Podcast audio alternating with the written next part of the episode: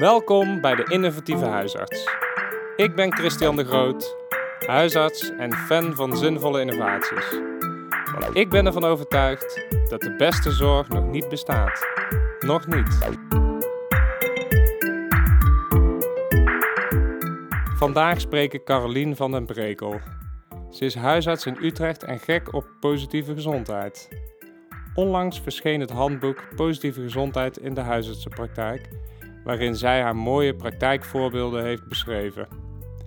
Ik vroeg haar waarom ze positieve gezondheid zo belangrijk vindt en hoe ze dit een plek heeft gegeven in haar praktijkvoering.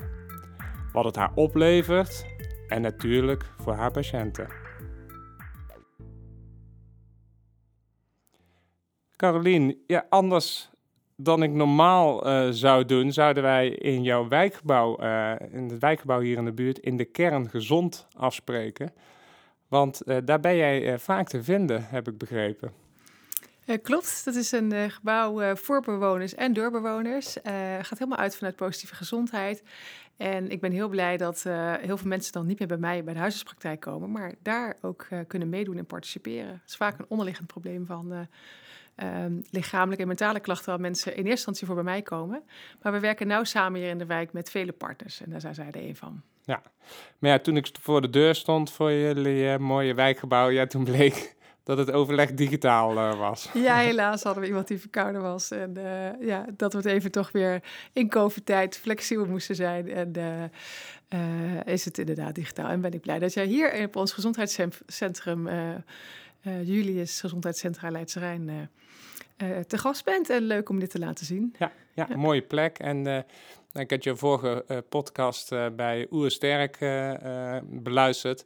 En ik kijk inderdaad vanuit de plek waar normaal gesproken de patiënt zit, kijk ik meteen naar die mooie poster van positieve gezondheid. Want daar gaan we het vandaag over hebben. Um, nou, voordat ik um, daar een heel aantal vragen aan je over wil gaan stellen, heb ik nog twee stellingen die ik je wil voorleggen, waar, waarop je alleen ja en nee mag antwoorden. En dan komen we later komen we er wel op terug. Positieve gezondheid en het andere gesprek leveren mij tijd op. Ja. En uh, stelling 2. Iedere huisarts is geschikt om het andere gesprek te voeren. Uh, ja, zeker als ze het willen en ervoor openstaan. Kijk, je mag alleen ja zeggen, maar ik zie het, uh, zie het door de vingers. Um, Waarom ben jij zo fan van positieve gezondheid? Uh, ja, dat gaat terug eigenlijk naar de tijd dat ik uh, um, vooral heel veel bezig ben met preventie. Uh, ik heb heel, maar heel vaak afgevraagd waarom we ontzettend veel tijd stoppen in bloeddrukken, beten, behandelen en maar wachten tot mensen ziek worden en dan pas in actie komen. Um, zoals jullie allemaal weten, in huisartsland was uh, in ieder geval, ik ben er al tien jaar mee bezig, uh, preventie uh, iets wat vaak onderaan het lijstje kwam en wat, waarvan mensen dachten van dat komt er weer bij. Mm. dus dat was best lastig. En toen kwam positieve gezondheid op mijn pad en toen dacht ik, oh maar dat is het. Want als je niet over preventie praat, maar over gezondheid, ja, wij willen als huisarts natuurlijk allemaal het beste voor de patiënt en willen heel graag dat hij zich gezonder voelt of dat gezondheid bevorderd wordt. Um, en, uh, nou ja, en toen ik uiteindelijk het spinnenweb vond, ook van uh, uh, Huber, van het concept positieve gezondheid, toen dacht ik, hé, hey, dat is handig, dat is een heel handig hulpmiddel. Daar ben ik, ben ik mee begonnen te pionieren. En ja, daar ben ik niet meer mee gestopt. Ja, ja. Um, is het ook iets wat jou een persoonlijke raakvlak heeft met hoe je in het leven staat, dat je ja, graag met gezondheid en gedrag bezig bent? Uh, ja, zeker. Nou, ik ben altijd ben sportief opgegroeid, eh, altijd wel uh, bewogen en uh, bezig geweest met gezonde voeding. Maar wat misschien wel aardig is, is ik heb tien jaar in het buitenland gewoond, samen met mijn partner, waar, waar ik eigenlijk ja, heel veerkrachtig moest zijn om enerzijds overal ook maar weer werk te vinden. Inmiddels gepromoveerd huisarts, in Japan gewoond, in Duitsland en Amerika. Mm. Dus die veerkracht was een belangrijke. En wat ik ook heel leuk vond, is dat... Um, de ziektes in de hele wereld overal hetzelfde zijn. Maar hoe men daarmee omgaat, dat hangt eigenlijk heel erg af van wat men gewend is in het land. Dus ik ben heel erg altijd gaan kijken, ook toen ik terugkwam in Nederland, van wie heb ik voor me? En wat, uh, ja, hoe kijkt die tegen zijn ziekte of zijn gezondheid aan? En wat heeft hij nodig? Uh, om, uh, nou, die gezondheid te bevorderen. En ja, dat, dat is iets wat gewoon in me zit. En dat is een tweede natuur. En dat, ja, dat vind ik steeds leuker. Ja, En je straalt ook helemaal uit dat je, dat, dat je daar energie van krijgt. In ieder geval. ja. Ehm, hoe ben je begonnen hier in de praktijk? Ja, ik gaf net al aan, ik ben echt gewoon uh, begonnen door te doen. Dat is ook een beetje mijn leerstijl van uh, ik ga het gewoon uitproberen. En ik zei ook in het begin tegen de patiënten van, goh, uh, voor mij ook nog nieuw, maar zou je dit eens in willen vullen? wie weet kan het je wat inzicht geven. En ik kreeg eigenlijk zowel zelf steeds meer inzicht en overzicht van wat er met de patiënt aan de hand was. Uh, maar ook uh, de patiënten kregen me inzicht. En overigens nog wel goed om te vertellen, ik woon in uh, Utrecht en daar was eerst al het vier domeinenmodel vanuit de wijk Overvecht ontstaan. Daar heb ik ook heel veel mee gewerkt, doe ik ook nog steeds overigens. Kan ook prima naast elkaar, kan elkaar heel goed aanvullen. Ook dat gaat over breed kijken naar gezondheid, niet zozeer die ziekte centraal stellen, maar vooral kijken van, goh, wat, hoe, hoe staat het ervoor, wat speelt er allemaal en wat hebben andere mensen nodig? En toen hebben we op een gegeven moment een project ook hier uh, bij ons in het gezondheidscentrum gedaan. Heb ik opgestart samen met um, de ondersteuning van Zelfzorg Ondersteund. Uh, uh, voer het andere gesprek. Hm. En daar hebben we ook collega's geschoold met ja, zowel het vier model als positieve gezondheid. Om gewoon te leren van hoe voer je nou dat andere gesprek. Hm. Uh, en uh, ja, het is wel erg leuk. Ik weet niet of, dat, of daar al meer over kan vertellen. Maar in ieder geval dat het wel heel mooi is dat we ook bij de uh, patiënten hebben geëvalueerd. Van goh, wat, ja, wat, hoe vond je dit nou? Hè, dat de arts dit doet, is dat niet anders dan wat je gewend bent? En wat naar voren kwam, is dat eigenlijk de patiënten zich meer gezien en gehoord voelen. Dat ze eigenlijk ja, het gevoel hebben dat ze meer hun hele verhaal kwijt konden. Dat ze ook een stapje hebben richting een eerste, ja, of een eerste actie. Um, en ook die professional heeft dus meer inzicht en overzicht. En dat eigenlijk allemaal visueel op één A4'tje. Dus ja, dat is, ja. Uh, het is, ja, het is gewoon een hele, ik vind het een hele prettige, makkelijke tool. Ja. Nou, daar komen we zeker nog uh, wat meer op terug van wat het nou oplevert. Hè? Nou, van, dat het de patiënt wat oplevert, dat uh, is natuurlijk uiteindelijk het belangrijkste. Um, maar wat, wat voor mij nog niet helemaal duidelijk is, dat andere gesprek. Hè? We, hebben het, uh, we hebben die term nou al een paar keer laten vallen. Wat is dat nou? Wat, wat, houdt dat andere gesprek nou eigenlijk in? Ja, het is ook wel grappig dat, dat we dat dan nu het, dat het, het andere gesprek zijn gaan noemen. er zijn ook heel veel huisartsen die zeggen, ja, dat, doe ik toch al lang breed kijken. Of we zijn generalisten, dus natuurlijk inventariseren we breder dan alleen maar het lichamelijke en mentale. Um, wat ik, uh, uh, waarom het misschien toch te uitgelicht is, en het wordt ook wel het goede gesprek genoemd, maar uh, is dat we wat we misschien anders doen dan dat we gewend zijn. volgens nou ja, in de opleiding keurig natuurlijk de inventarisatie, de anamnese, het onderzoek en dan bespreek je je beleid. Uh, en dan wellicht de shared decision making in ieder geval tegenwoordig, is het nu zo dat je uh, natuurlijk nog steeds uh, naar de hulpvraag vraagt en ook het onderzoek doet en kijkt wat de medische diagnostisch nodig is, maar dat je meteen al breder trekt. En dat we dus ja, de mensen vragen om ehm, zelf het spinnenweb in te vullen. Ja. Daar kan ik straks even over vertellen wat voor verschillende methodes er allemaal voor zijn. Um, maar dat dus eigenlijk die ander de regie heeft. En dat is denk ik wel echt, uh, als je me zou moeten vragen van wat is nou uh, hetgene wat, wat anders is, dan is het dat ik minder hard aan het werk ben. Dat ik eerst echt, nou ja, ruim, echt 1, 2 minuten luister. De gemiddelde tijd dat een huisarts een patiënt onderbreekt, is volgens mij iets van 16 seconden. Ik las het, ja. Ja, boek, hè, ja. dus ik luister echt tegenwoordig. En na minimaal anderhalf, twee minuten probeer ik. En dan heb je 80, 90 procent van je verhaal waar die patiënt echt voor komt en wat er speelt al gehoord. Uh, en um, wat het spinnenweb doet, is eigenlijk helpt even ja, structuur soms ook te geven. Um, uh, ja, enerzijds dat er verschillende leefgebieden zijn waar mensen uh, thema's kunnen hebben die, die er spelen. Maar uh, ten tweede ook dat we niet inzoomen altijd op wat er niet goed gaat, maar vooral wat ze belangrijk vinden. Mm, ja. En dat vind ik ook het leuke van wat is nou anders, is dat we dus inzoomen op wat is van waarde voor die ander aansluiten bij wat die ander eigenlijk dan zou willen. Uh, en die ander ook in de regie laten. Dus niet honderd vragen. Ik heb hier altijd had ik allemaal honderden foldertjes van wil je in dit programma meedoen of dat? Of wil je niet zus? En dan hadden we als professionals allemaal dingen opgetuigd. En dan waren er ook niet altijd evenveel mensen. Of dan, zat er, uh, dan had je je groep niet vol. Uh, en toen dacht ik, nee, we moeten nog veel meer aansluiten bij de behoeften van die ander. Hm. En dat zit hem heel vaak. nou, één, ik word heel vaak verrast door wat mensen zelf bedenken wat ze al kunnen doen. Uh, uh, ik word ook verrast door dingen die er spelen die ik nog niet wist, terwijl ik soms mensen al jaren kende. Uh, en um, ja, wat ook ja, helpt, is dat je, dat je wel goed de wijk kent en goed weet wat er speelt als je, en waar je na naartoe kan doorverwijzen. Maar dat er dus heel vaak dingen uitkomen die helemaal niet op het gebied van de huisarts liggen. Nee. Dus dat vind ik wel heel erg leuk. Als je nou zegt, ja, wat is er anders? Er zijn dus een aantal dingen anders. Mindset is anders, de ander in de regie, een handvat om... Um, ja, om het gesprek. Uh, het is eigenlijk gewoon een ja, gespreksstoel die je kan gebruiken. Nou, ik, ik weet dat me, een collega van mij is er de laatste tijd ook mee uh, aan de slag gegaan. Uh, zij kijkt naar de. Hè. Veel mm -hmm. bezoekers zijn ook vaak mensen die op verschillende domeinen vastlopen. En zij zegt van ja, nou, het is wel hard werken en je moet heel erg je best doen. En nou ken ik mijn collega als iemand als een hele empathische vrouw denk die ook best veel ruimte geeft al aan de patiënt. En zelfs voor haar was het, nou, dat, je bent wel echt wel heel veel tijd mee uh, kwijt. Want wat, hoe lang duurt het voordat je als huisarts ja, die techniek uh, onder controle hebt. Beetje in de vingers hebt. Ja, ook dat is learning by doing. Ik, ik, denk, ik doe dit nu een jaar of vijf. En voor mij is het nu een tweede natuur, denk ik, uh, geworden. Uh, hè, dus het is niet zo dat als je denkt, ik zie dat spinnenweb... en dat je meteen denkt, nou, dat, daar gaan we eens even alle gesprekken mee voeren. Dat kan wel. Maar dan zit je toch heel snel nog in alle oude, oude valkuilen.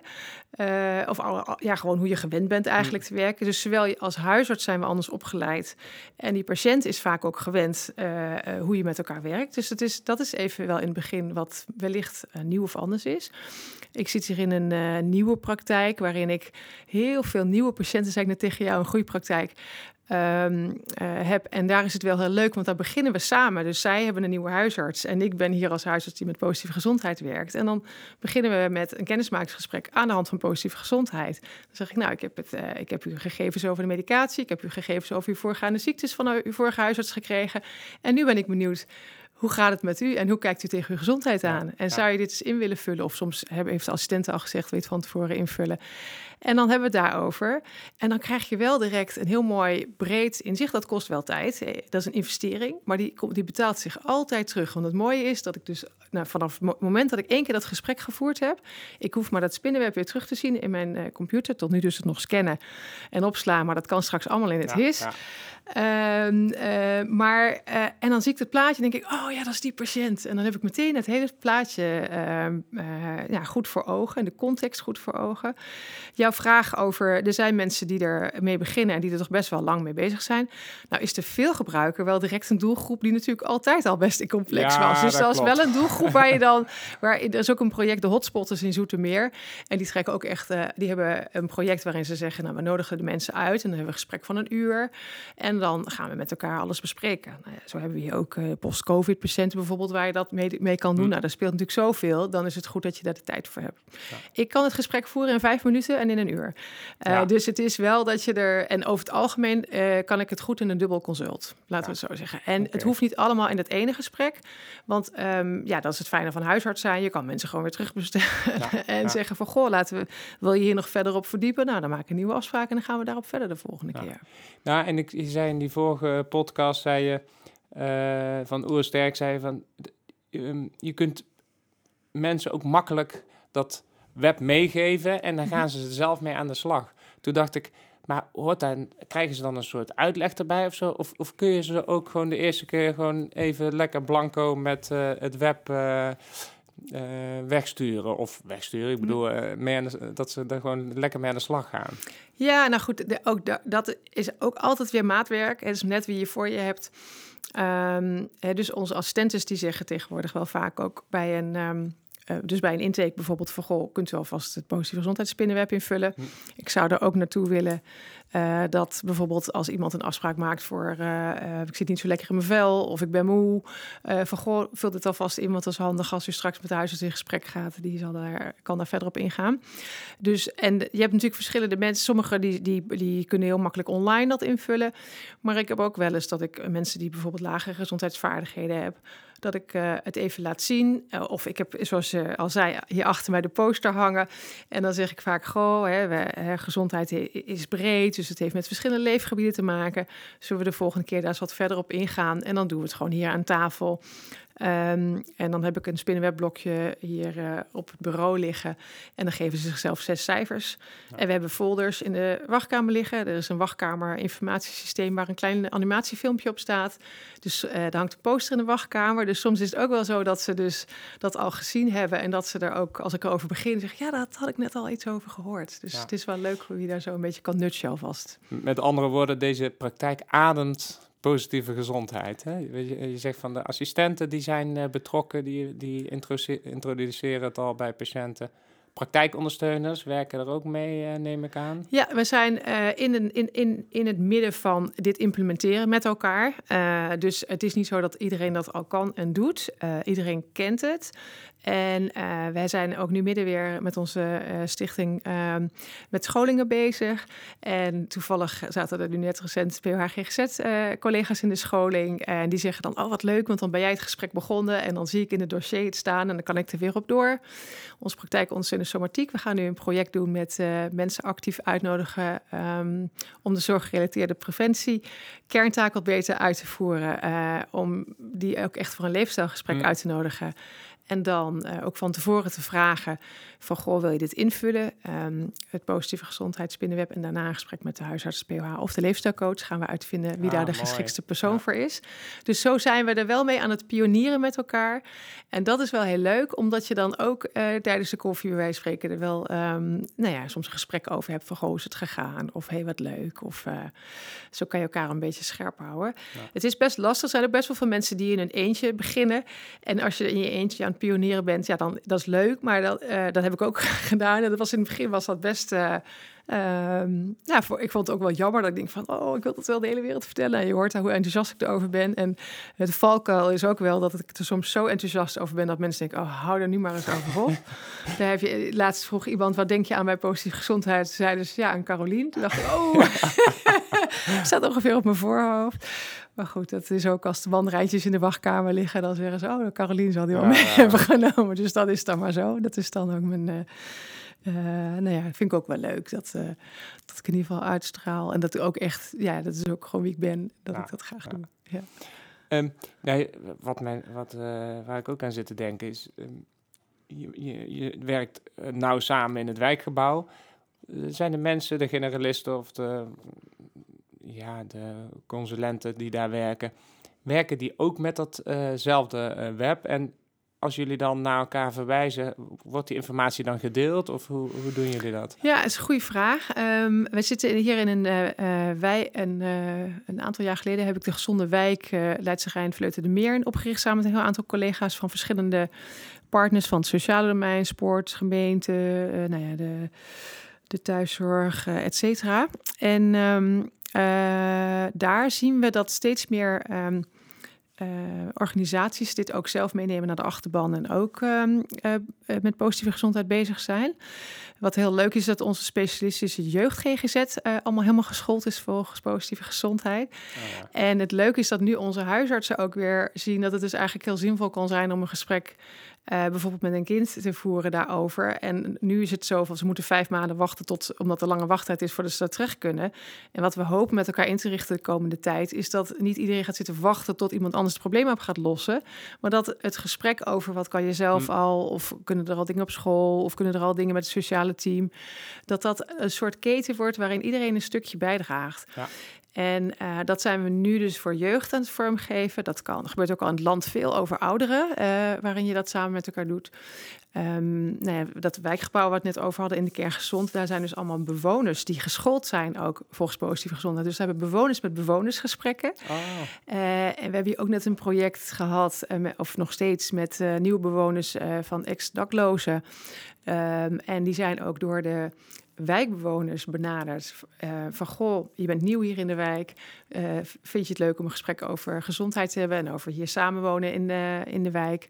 Om eigenlijk ja, heel erg van, van um, ja, van nazorg naar voorzorg te gaan. Hm. Dus eigenlijk te voorkomen dat ze de deur plat lopen bij ons in het gezondheidscentrum, maar dat ze eigenlijk al rechtstreeks eh, Ja. in zo'n wijkgebouw terechtkomen en zien dat ze daar terecht kunnen om, om mee te doen en te participeren. En Ja. ja, wat heel leuk is, is, is nog één ding, is dat wat ik merk is dat bij de huisarts komen mensen binnen met de vraag vaak op lichamelijk, op mentaal gebied. Met het spinnenweb krijgen we heel vaak inzichtelijk, enerzijds wat er allemaal speelt, maar twee ook waar de mensen wat mee willen. Hm. Nou ja, ik noem maar iemand die veel licha- eh, fysieke klachten heeft en waar je uiteindelijk erachter komt dat iemand vrij eenzaam is. Eh, en dan dat meedoen en participeren, ja, daarvoor gaan ze naar ja, welzijn op recept of de, het welzijn of naar dus dat eh, in de kerngezond wijkgebouw. Dus zo, door zo samen te werken in de wijk, krijg je, ik krijg ook plezier om dit gesprek te voeren, omdat ik ook iets kan bieden waar ik mensen naartoe door kan verwijzen. Of de gecombineerde leefstijlinterventie hebben we hier ook voor de mensen met leefstijlthema's. Ja. Dus ja, dat is ook ik. Ja. En, en, en dan deel je, eh, want het lijkt me zo zonde als je allemaal opnieuw het werk moet doen. Lukt het dan ook om die... eh, Ja, dat spinnenweb, dat vroeg je. Ja, oh ja, spinnenweb ook makkelijker met elkaar kan delen. Nou, in principe is het spinnenweb van de patiënt zelf. Hè, dus, eh, of de patiënt, bewoner, cliënt. Als je het online invult, staat het gewoon in je computer en kun je het ook elke keer weer opnieuw inzien. ja. Als je het nog een keer invult, dan zie je die vorige er ook nog naast. Dus ik heb ook nog mensen, mensen dat ik zeg, nou, wat is een goede dag en wat is een slechte dag? En dan zie je het verschil. Ehm, en, ehm, en ik geef wel heel vaak het, als het op papier invullen, dat ik dan zeg van neem hem zelf mee en ga met dit papiertje naar je volgende, hè, de fysiotherapeut of naar de, eh, ja, naar de PWGGZ. Hm. Eh, ja, PWGGZ staat trouwens wel dan bij ons een dossier. Maar dus de mensen buiten onze ehm, eh, dossiervoering geef ik vaak aan, neem hem zelf mee. Waar ik zelf, als, als je het hebt over preventie, wel vaak aan moet denken, is dat je de meest kwetsbare mensen, die zien wij niet. Hè? Die komen niet naar de praktijk, die, ja, die zijn er niet bewust van, of die willen nog niet aan toegeven dat ze kwetsbaar zijn, of kwetsbaar aan het worden zijn, hè? Mhm. mensen met een hele slechte leefstijl. Denk je dat je eh, die mensen ook beter kan bereiken? Nou, je gaf net eigenlijk al een voorbeeld van hoe eh, daklozen worden aangesproken. Maar de mensen die wel een dak boven hun hoofd hebben, maar een hele slechte leefstijl hebben. En ja, de, Mhm. de mensen die dadelijk met een chronische ziekte naar ons toe komen als we, en Mhm. als we niet eh, niks verandert. Denk je dat je eh, die mensen ook kan bereiken met eh, deze beweging? Ja, nou als huisarts blijf je natuurlijk toch een hele laagdrempelige plek eh, voor mensen. Dus e- eens komen ze dan toch wel eens langs als ze een probleem hebben Mm.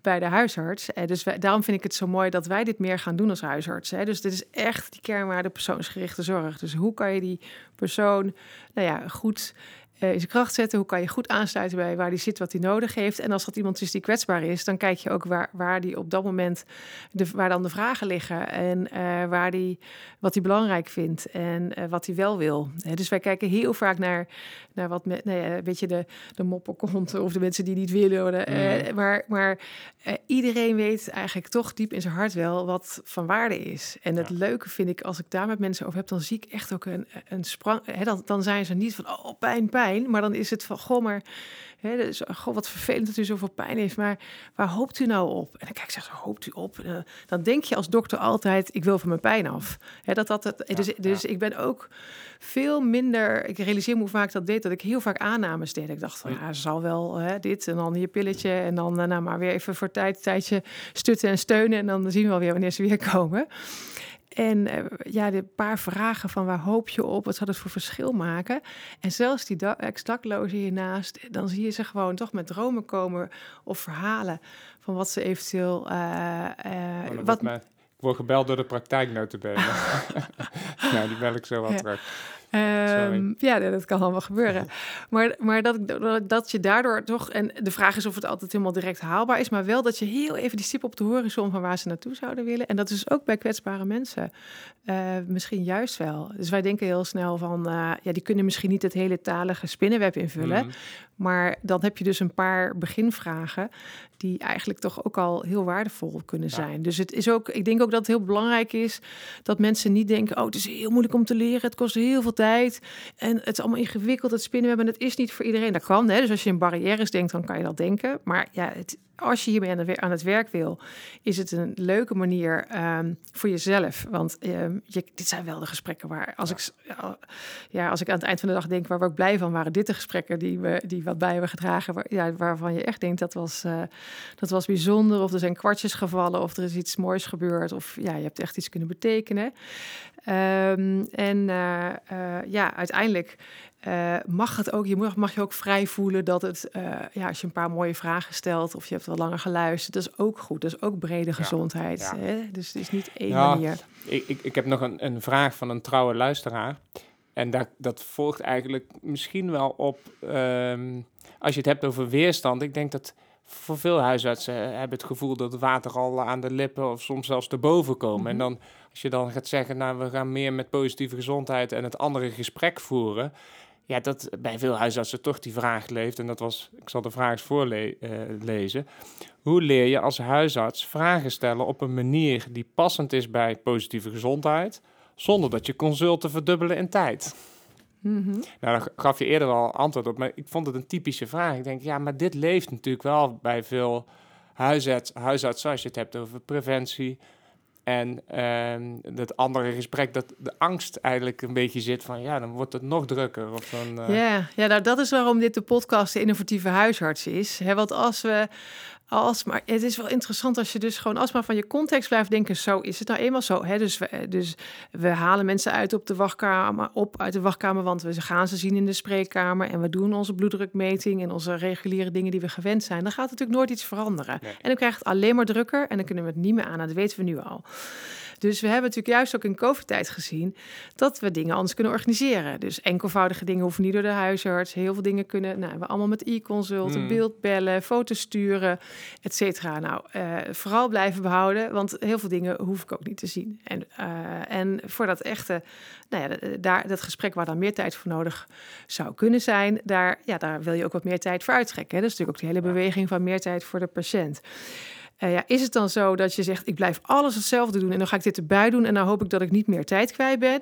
Ja, dat is even de vraag. Dus het is een beetje ook van, goh, jongens, we hebben uitdagingen met elkaar te doen. Iedereen heeft in zijn praktijksetting waar hij zit, moet toch kijken van hoe ga ik dat vormgeven? Wat vind je leuk? Waar krijg je energie van? dus als je hier helemaal geen energie van krijgt en je vindt het niet leuk, dan moet niet iedereen opeens dit moeten doen. dus eh, we werken, dat zegt Machteld Huber altijd, de, de oprichter van uh, het Instituut Positieve Gezondheid. Het werkt alleen als je het wil, ook hier. Uh, en als je denkt, goh, ik ben nieuwsgierig, ik wil het wel eens uitproberen, ja, dan kan je er dus mee gaan pionieren.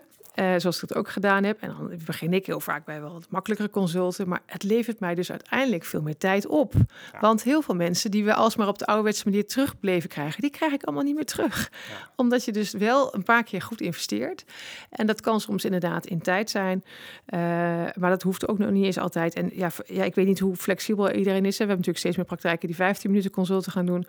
Uh, Hans-Peter Jong, mijn collega die het boek ook meegeschreven heeft, die had nou, nou meer tijd voor de patiënt. En daarvan, jullie kennen waarschijnlijk de cijfers, maar heeft ook echt met zijn uh, onderzoek gevonden dat er 25% minder verwijzingen zijn naar de tweede lijn. Patiënt tevreden, huisarts tevreden. Uh, dus dat is wel heel mooi. Maar die had dus een andere constructie met zijn verzekeraar. Maar ja, ik probeer het eigenlijk gewoon toch zodanig te doen dat als ik weet dat ik een ander gesprek ga voeren, dat ik een dubbel consult plan. En uh, dan zeggen ook mensen vaak van ja, bij wie dan? Of bij eh, hè, kan dat met iedereen? En ik heb eigenlijk een paar standaard dingen die ik altijd doe. Dus dat is eigenlijk de kennismaking, uh, moeheid, dus tweesporenbeleid. Heel vaak willen mensen bloed prikken, meteen even het spinnenweb mee. En dan komen ze één keer voor op gesprek en dan heb je bijna het hele verhaal rond. Ja. Want 9 van de 10 keer is niks aan de hand met het lab. En dan zien mensen zelf hun spinnenweb en dan zeggen ze, ik zeg niks. Dan zeggen ze, oh, ik zie het wel waar ik moe van ben. Ja, mooi, ja. En dat is één. Uh, burn-out, dus mentale klachten. Nou, daar, daar, daar doe ik eigenlijk altijd het 4DKL en positieve gezondheid. 4DKL zit natuurlijk helemaal in ons systeem, hè, om hm. te inventariseren en te screenen van, goh, wat speelt er mentaal? Maar door die twee samen te doen, is heel leuk. Want uh, eigenlijk krijg je um, eerst een brede blik van wat speelt er allemaal gewoon op verschillende leefgebieden. Nou, en de 4DKL zoomt natuurlijk meer in op mentaal. Uh, maar dan heb ik eigenlijk al binnen, nou ja, binnen een hele korte tijd heb je heel veel overzicht. Want je, je kunt even screenen van, nou ja, als iemand een davende depressie heeft, ja, dan, dan, en, en daar ook mee aan de slag wil, dan is het ook logisch. Maar heel vaak speelt er heel veel distress. En dan zie je dus in die brede uh, positieve gezondheidsspinnenweb um, een beetje van nou, hoe het op de verschillende leefgebieden mm. is. En dan vraagt wat vind je belangrijk voor nu? Hè? Ja, dat, dat vind ik wel mooi. Dat mensen dan toch eigenlijk ook best wel inzien van ja, het is ook veel te druk op mijn werk of mijn relatie zit niet lekker of ik ben hartstikke eenzaam. 9 van de 10 keer kunnen ze zelf aangeven uh, wat eigenlijk het verhaal achter het verhaal is. En dan blijf je uit de ziekte, maar dan ga je veel meer naar gezondheid en uh, naar gedrag. En dus die, die patient empowerment, en zij doen het allemaal zelf. Ja, mooi. Dus het is ook minder hard werken. dus ik ben, dat is wel grappig, want als je dan vraagt... Uh, het geeft me energie, dat, dat, dat voel je al, want ik word er blij van. Maar het is ook gewoon omdat ik ik, het is minder hard werken. En in het begin snap ik best dat mensen, als je aan het pionieren bent, dat je denkt. maar dat komt omdat je van je oude eh, manier hoe we het geleerd hebben, nog steeds heel hard aan het werk bent om al die dingen uit te gaan vragen. Maar dit zijn maar een paar vragen. Wat, dat valt je op? Hè, als je het spinnen hebt, ingevuld, wat vind je belangrijk? Uh, is er iets waar je iets op zou willen veranderen? Of waar je misschien, uh, wat je misschien wat meer aandacht zou willen geven? Nou, en als je nu even op korte termijn kijkt, de komende 1, 2 weken, is er dan een stapje wat je kan bedenken wat je kan doen? Heb je iets op nodig?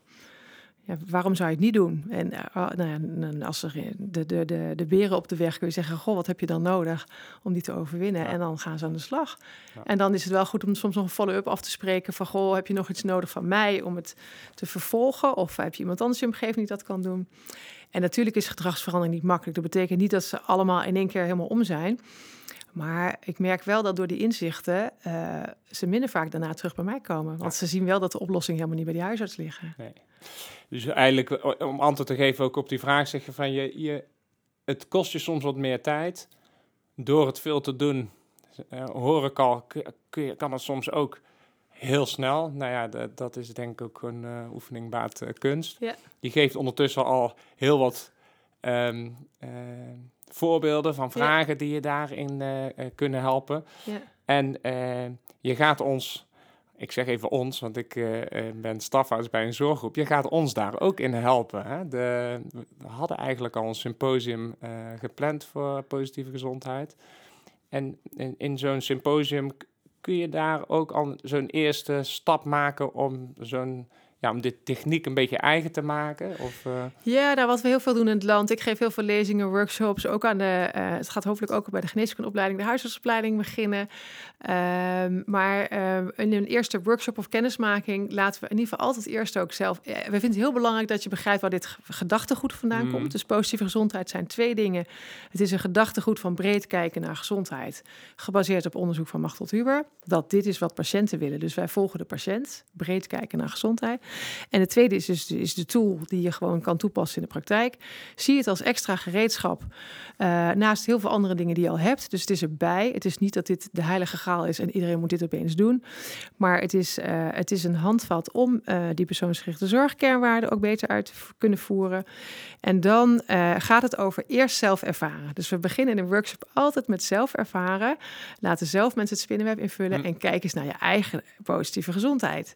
En ik heb het al honderd keer ingevuld voor mezelf. En elke keer komen er weer dingen naar boven dat ik denk, oh ja, weet je, dit, dit is weer een stapje wat ik nu de komende week aandacht aan ga geven. Ja, En hoe meer je op een gegeven moment voor jezelf merkt uh, van, hé, hey, ik ga eens eigenlijk reflecteren hoe het met mijn eigen gezondheid gaat, hoe meer je op een gegeven moment het ook veel makkelijker in kan zetten voor de ander. Want dan weet je ook wat het is. Uh, ik laat altijd eerst ook bij iedereen die een cursus doet zelf even online het invullen. Want dan weet je wat de weg is. Dat je even eerst een e-mailaccount aan moet maken. En uh, hoe het werkt. Want dan kan je het ook makkelijker aan iemand anders uitleggen. Ja, ja. Dus ja, dat zijn dingen die je eigenlijk wel makkelijk uit kan leggen. Uh, en ook in een eerste cursus ook mensen al warm voor kan maken. En ja, daarna is het gewoon heel veel doen. Ja. Nou, ik had al zin in het symposium, vond het al jammer dat het niet doorging. Ik heb er alleen maar meer zin in gekregen na dit gesprek. Ik wil nog eh, even terugkomen op de twee stellingen, waarin je allebei eh, volmondig eh, ja eh, zei. Het positieve gezondheid en het andere gesprek leveren mij tijd op. Nou ja, daar hebben, heb je eigenlijk al een paar keer eh, aangegeven hoe je merkt dat je juist mensen minder vaak terugkomen. En uh, nou, als ze eigenlijk een soort van positieve gezondheid opvoeding krijgen, dat mensen zelf al vaak proactief uh, met het web komen. En iedere huisarts is geschikt om het andere gesprek te voeren. Zeggen van ja, als je ervoor open staat, is het een helemaal geen moeilijke techniek en kun je, kan iedereen het leren. En ook zo leren dat het je niet altijd een uur kost. en misschien ook niet met, zoals wij in onze praktijk, met de meest complexe patiënten beginnen. Hè? Want veel bezoekers zijn inderdaad vaak hele Ja. complexe Ja. casuïstiek. Ja, en ook heel laagdrempelig maken. Hè? Want ik heb eh, tegenwoordig zeg ik vaak van, eh, oh, ik moet even eh, wat dingetjes invoeren in de computer. Eh, en dan leg ik gewoon het spinweb voor hun neus en dan zeg ik, kunt u zichzelf zes cijfers geven op deze zes leefgebieden? Nou, dan heb je, dan heb ik één minuut getypt en, en zij hebben het in één minuut ingevuld. En dan heb je gewoon in een hele korte tijd een beetje een plaatje. En dan kan je Ja. zeggen van, goh, vindt u het fijn om daar de volgende keer nog wat verder op in te gaan? Afhankelijk van wat de hulpvraag was. Maar eh, dat is, ja... eh, En zijn dat eh, mensen die de, het web al eens eerder hebben gezien? Soms niet. En, zo- en dan snappen ze precies wat uh, dan met van- zingeving en Ja, dat staat, en- ja, dat staat natuurlijk op die zes. Oh ja, staat hè, dus er staat op het spinnenwebblokje staat een beetje omschreven wat het inhoudt. ja. Nee, ik heb het achter me hangen. Meestal is het in het gesprek al een keer voorbij gekomen. En als ze een vraag over hebben, dan kan ik het invullen. Maar dat doe ik overigens ook, want ik ben ook een leefstijlfan tegenwoordig. Om, want dan denken we ook als huisartsen, oh, gedoe, overgewicht, bespreekbaar maken, lastig. En dan zeg ik van, goh, mag ik even uw gewicht en lengte noteren? En dan, eh, en dat, nou ja, dat doe ik vooral bij mensen waarbij ik direct al zie dat ze overgewicht hebben. Maar, maar ook wel bij anderen.